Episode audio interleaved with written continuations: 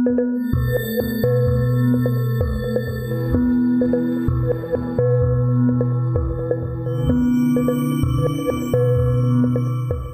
back to the History of South Africa podcast with me, your host, Des Latham. This is episode 109.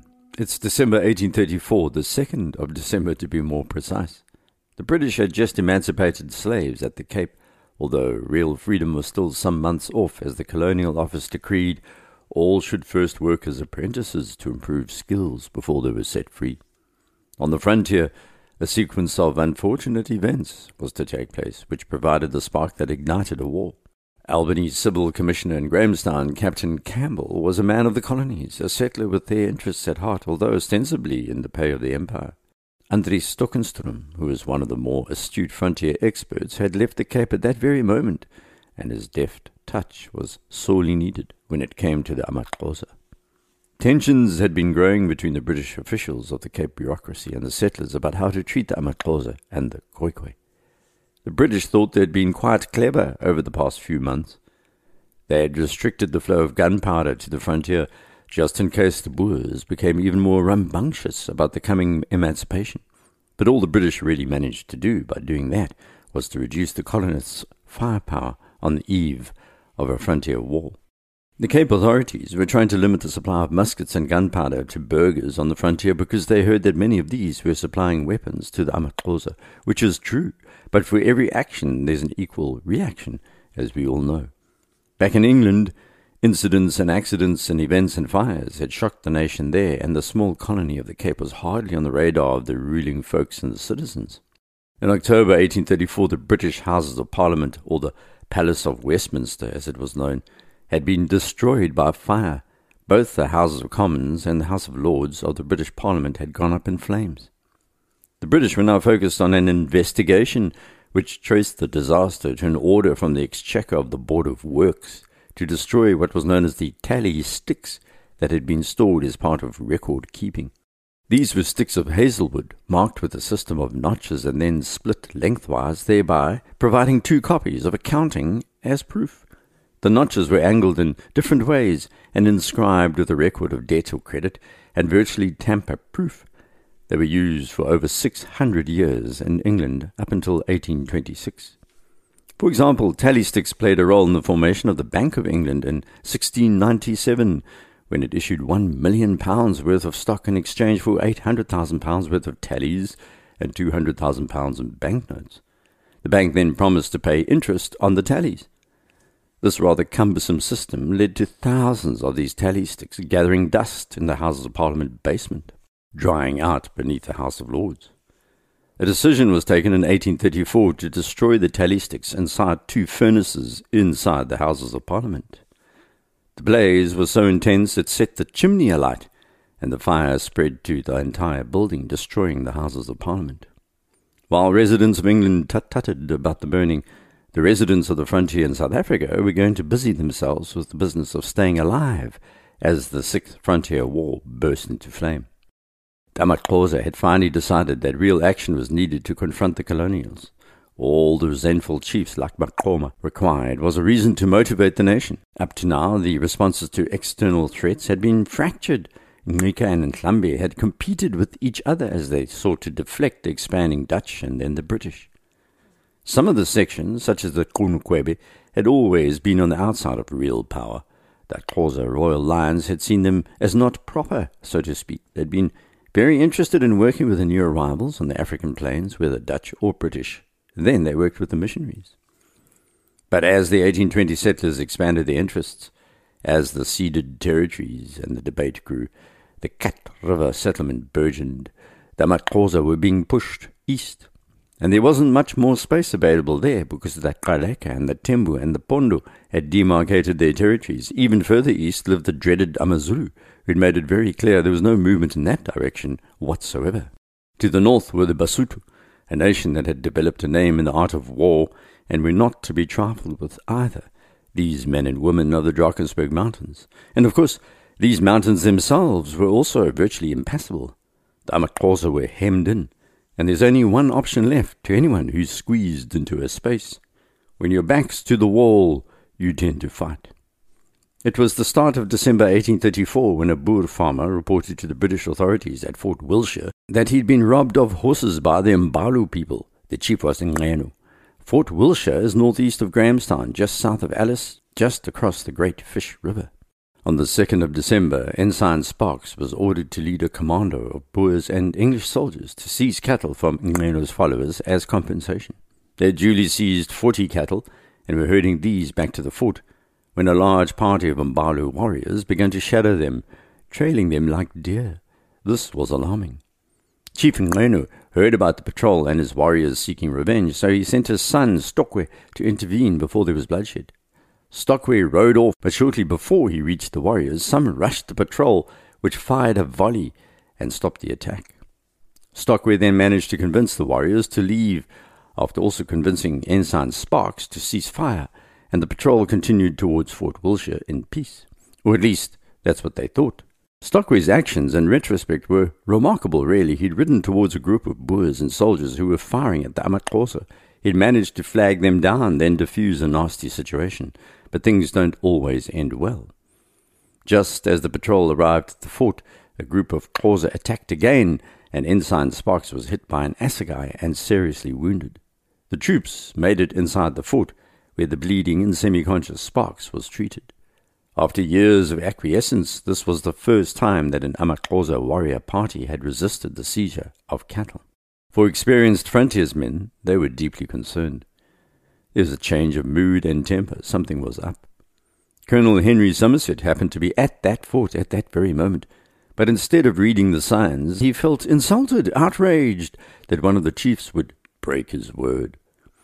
The fact that Somerset had broken his word many times seemed to have escaped the British soldiers' attention. Nevertheless, Somerset demanded swift retribution. There were now between 800 and 1,000 soldiers thinly stretched across the frontier, a pitifully small force compared to the tens of thousands of amaXhosa warriors, many armed with muskets. The amount of ammunition available to British forces on the frontier was also at its lowest ebb for years because, as I said, they'd been trying to stem the flow of gunpowder to the Boers, who were selling some of the precious powder to the amaXhosa.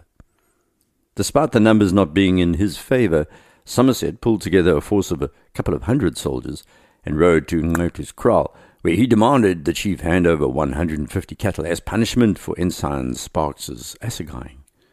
Somerset also ordered the chief to move his kraal east of the Keiskamma River and began sweeping the thickets all the way from Fort Willshire to the coast. Next in his sights was Qungwa, who complained that his corn was still unharvested, but to no avail. He was evicted. A day later, Somerset ordered another patrol from Fort Beaufort on the lower Kat River to expel Tyhali from his new kraal.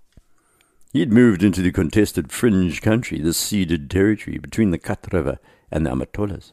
This is the land that Maqoma had pointed out when travelling with Colonels Wade and Somerset only a few months before, declaring that one day his people would be back on this land. Lieutenant William Sutton of the 75th Regiment led his men into the ceded territory and set fire to the kraals there, seizing Tyhali's personal cattle. Stealing a chief's cattle was a declaration of war, according to amaXhosa custom, and during this heated moment, a shot was fired that precipitated the war. You've heard about the shot that triggered World War One, the shooting of Archduke Franz Ferdinand, but probably never the shooting of Xhoxho. It goes like this. The amaXhosa warriors had surrounded the patrol after they took the chief's cattle, and a running skirmish was fought as Lieutenant Sutton retreated back to Fort Beaufort. One of the soldiers then fired a musket at Tiali's younger brother, Xhoxho, grazing his skull. Xhoxho was knocked down, but stood right back up and shouted, Why do you take the oxen? There is no war between us. The warriors watching this were beside themselves with fury. It's one thing to take the chief's cattle, but then to shoot the brother of the chief, well, that was a challenge even more insufferable than the seizure of property. Because Xhoxho had been shot, this changed the entire narrative, which up until then had been a series of frustrations.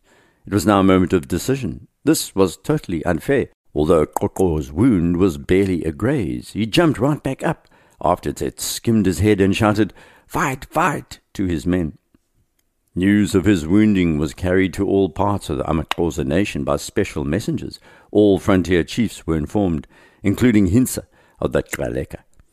Tyhali was, of course, incensed and strode off to the missionaries near his kraal to demand they write a letter to Somerset to ask why he'd shot Xhoxho. Glasgow Missionary Society's William Chalmers dutifully penned a quick missive after inspecting Xhoxho. When the youngster arrived, he appeared to be in good health. The wound was a scratch, but that wasn't the point.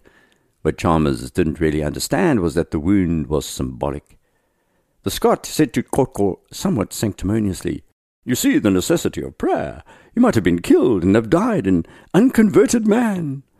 Which, had this been a movie, most viewers would have rolled their eyes, of course. But this is history. You can't make up this stuff.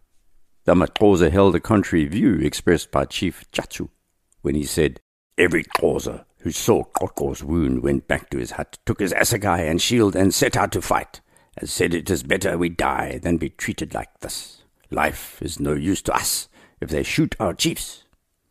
Maqoma was informed of the wounding and knew that the chance of revenge against the British and the settlers was nigh. He had held back from launching a full scale invasion of the settler farms because he knew that his warriors were no match for the British military as long as the Amaxhosa remained fractured. But when he heard about Xhoxho, he knew his moment had arrived. The blood of a son of Ngqika has been shed, and can only be avenged by blood, he railed. Some of the chiefs continued to hedge their bets, despite agreeing in principle to fighting the British, and that was during their August gathering. It's one thing to talk, it's quite another to act. These chiefs and councillors found themselves under intense pressure from popular excitement.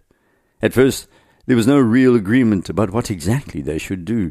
Some were still reluctant to take the final step towards this war. Historians say that there was no conspiracy per se to launch a premeditated attack on the colonists, but other historians, including oral historians, say the opposite. This was exactly what Maqoma was up to when he consulted the Xhosa chiefs living between the colony and the Kei River, speaking to the Amatlambwe, the Midange, and the Ambalu, who were all enthusiastic in their support for a war. The old foe, the Amakunukwebe and the Patu, and the Amtinda and the Diani Chachu took the advice of the missionaries, who became aware of the rising anger and suggested patience. Maqoma's own mother, in Notonto, heard about the planned hostilities and walked the thirty kilometers from her house to her son's to remonstrate and warn him against fighting the British. She had seen too many of her people dying in previous wars against this empire, but Matkoma was beyond reason. Some of the Amaxhosa chiefs still regarded the British as allies against their arch enemies within their own clans, but those days were rapidly coming to an end. If there was going to be a war, it was important for the paramount chief of all Xhosa, Hintsa, to be consulted.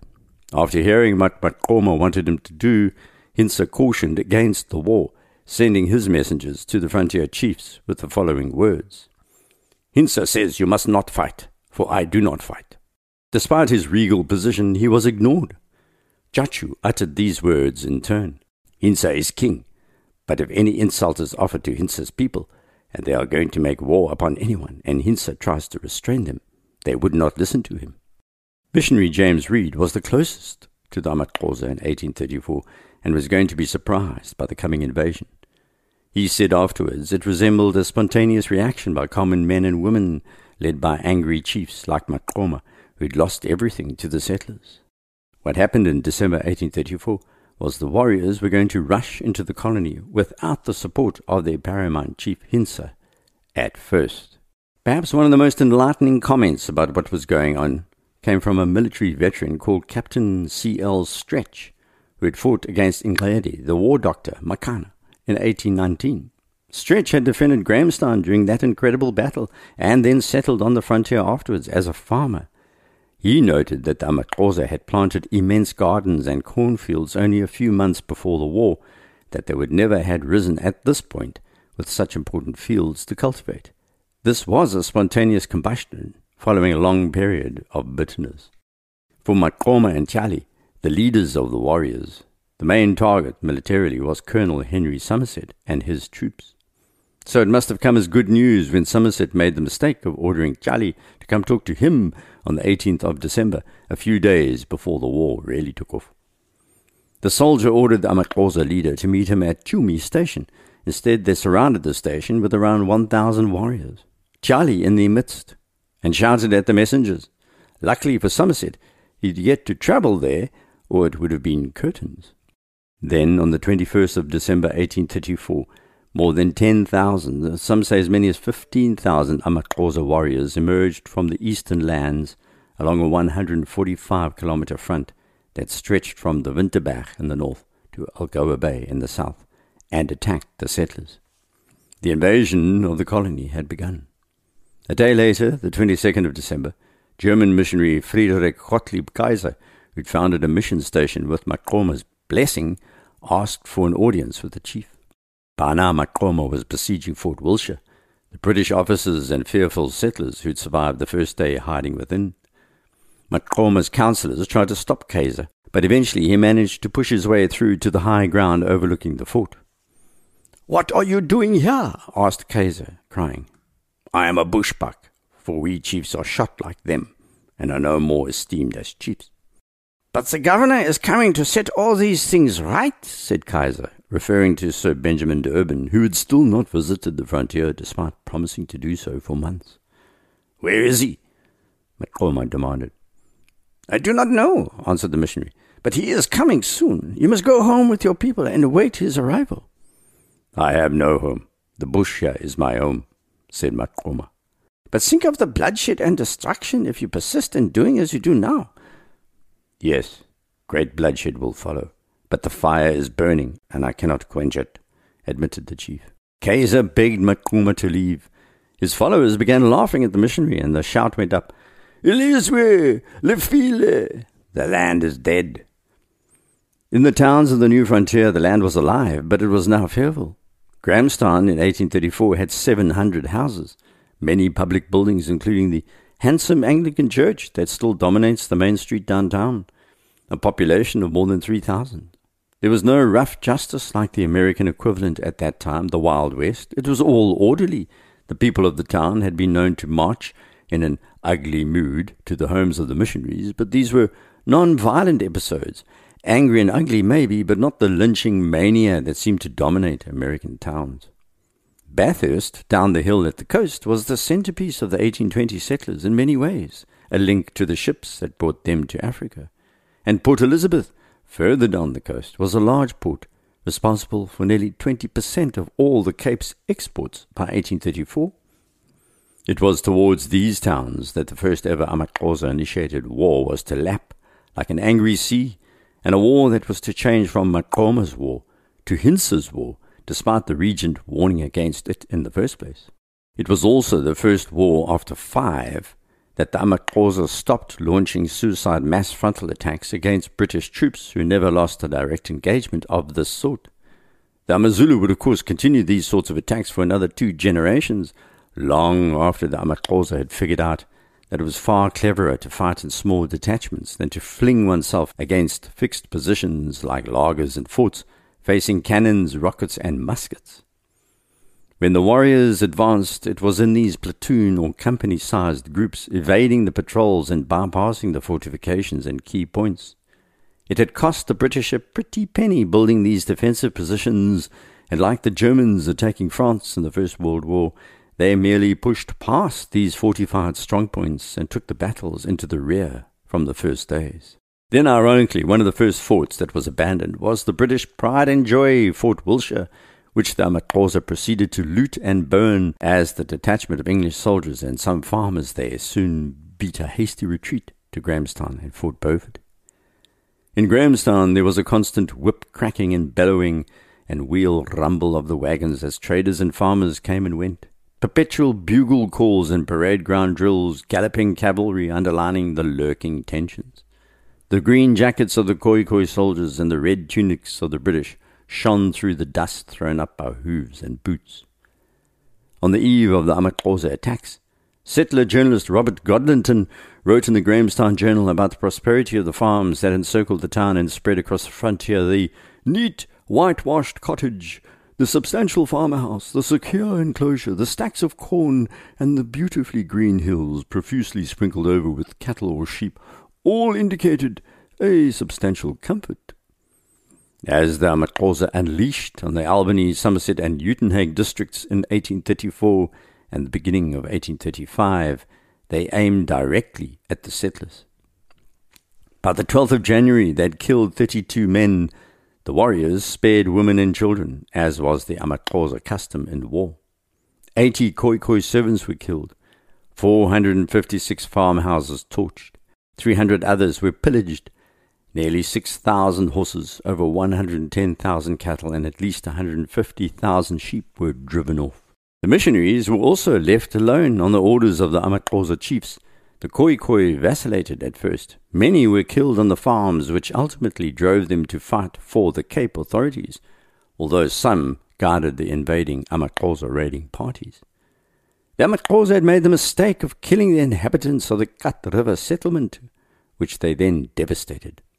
Some harbored the idea of convincing the Khoikhoi to work with them in throwing the colonists off the land, but then began to kill the very same Khoikhoi and the Amaxhosa ruined that plan. Further west, the Boers very quickly formed up their traditional wagon lagers. One of these lagers on the farm Mooi Fontaine, Pretty Girl Fountain, survived eight successive night attacks by the Xhosa, while the English settlers fled from their farms to Fort Beaufort, Grahamstown, Bathurst, and Salem, where they took refuge in fortified churches. Warriors were heading towards these settled zones, but also heading towards this frontier was someone so remarkably otherworldly, he is seemingly of another planet, and yet ostensibly a man of his time. He was Lieutenant Colonel Henry George Wakelyn Smith, later to be known as Sir Harry Smith, who had come dashing into the frontier. An astonishing man, as astonishing as Shaka perhaps, but of another place, and Harry Smith was another veteran of the Peninsular War against Napoleon. Governor D'Urban was notoriously slow and cautious. However, with his nomination for the new frontier commander, he threw caution to the wind and let Lieutenant Colonel Smith loose. It was not for nothing that Smith's nickname was Sir Hurry Wackalong Smart, as you'll hear. In the next few weeks, these folks were going to be seminal in reinforcing narratives we still live with today in South Africa and prove that not all wars are equal. Please rate the podcast on iTunes if you have the inclination. It helps increase the visibility of the series. Don't forget to head off to the website desmondlatham.blog if you want to contact me, or through Twitter at deslatham. Until next, Salagatli.